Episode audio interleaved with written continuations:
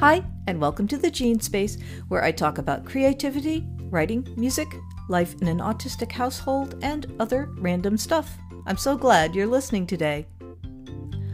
So, I'm recording this on the first day of September. Happy September, everybody! It's a kind of a liminal time with school having started, but still before Labor Day. Here in the US, at least, the official end of summer is the Labor Day weekend. There are yellow buses picking up kids on the corner, and the stores are full of families stocking up on notebooks and compasses and backpacks and all the things.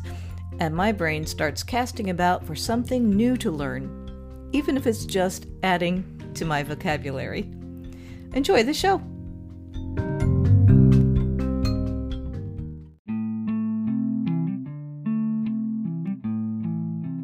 I was deep into a vampire novel, The Magistrates of Hell by Barbara Hambly, when my husband Dave bounded into the room. I'm wondering if you know this word, he said. This is far from an uncommon occurrence. Dave and I have different strengths and ask each other for information constantly.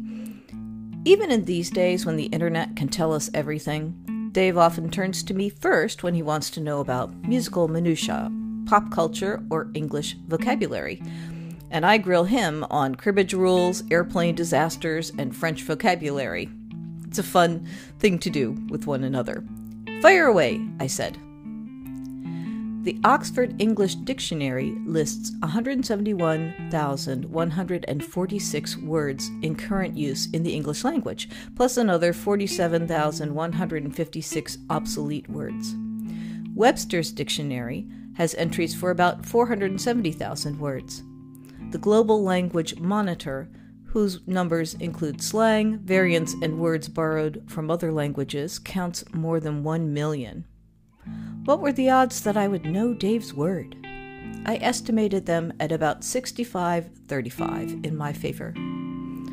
Before I started this uh, WordPress blog, I would have estimated the odds at about 90 to 10. But one of the things writing emphasizes for me is how much I don't know. I'll write a sentence and then realize I'm not exactly sure of some of the words. Uh, sometimes just one word, sometimes more, and I'll look it up uh, online and then I'll find extra words that I have no idea what they mean. While reading fiction, though, I tend to be a little lazier. I might bump up against something familiar and I remember my school teachers telling me, figure it out from the context, a guideline only violated during the SAT preparation semester. I get a hazy understanding without the need to slow down and look stuff up, even though nowadays looking stuff something up just takes a few seconds.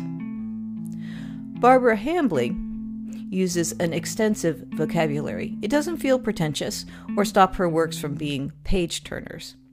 Is it her fault that I'm so intent on what's going to happen next that I just make a context guess and go on?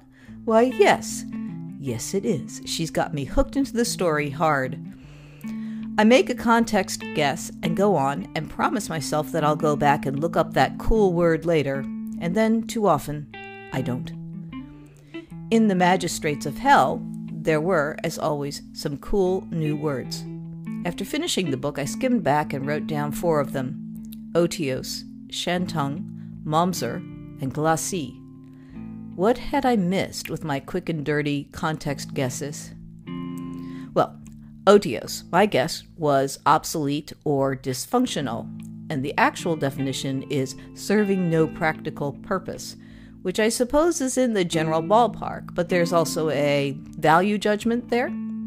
It adds a little bit of pathos to her characterization of the vampires. Shantung.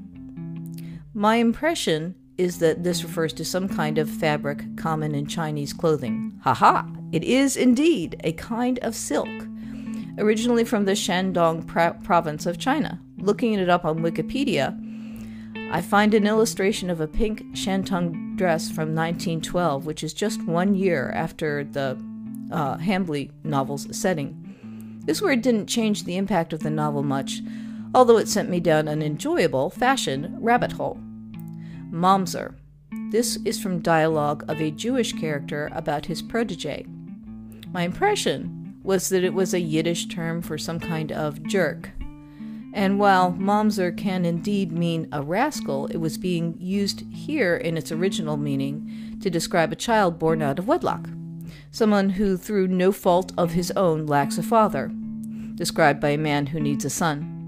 Not understanding this nuance meant I missed a lot for many chapters.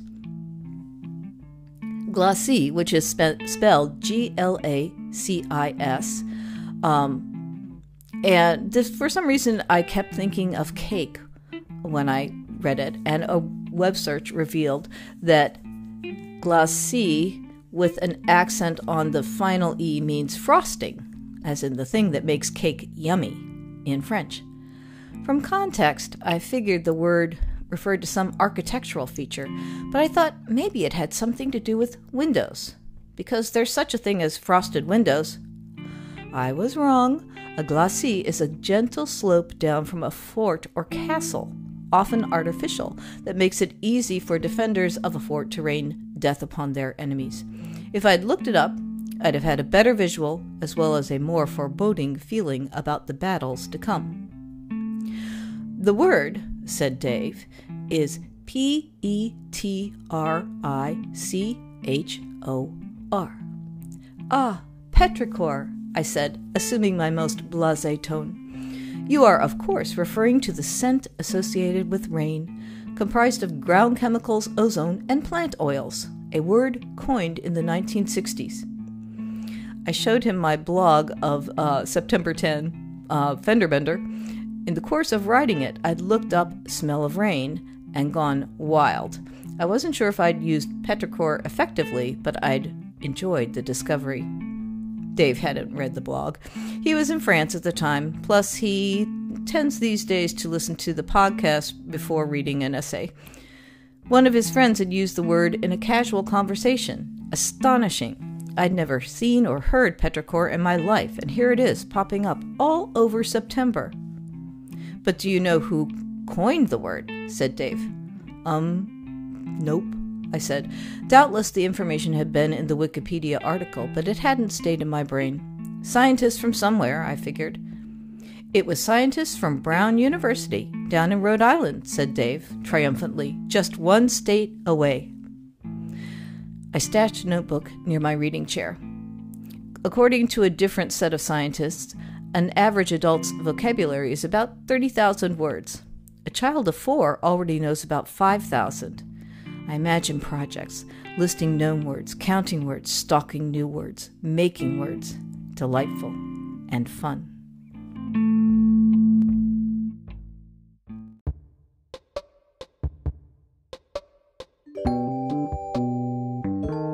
Thanks so much for listening.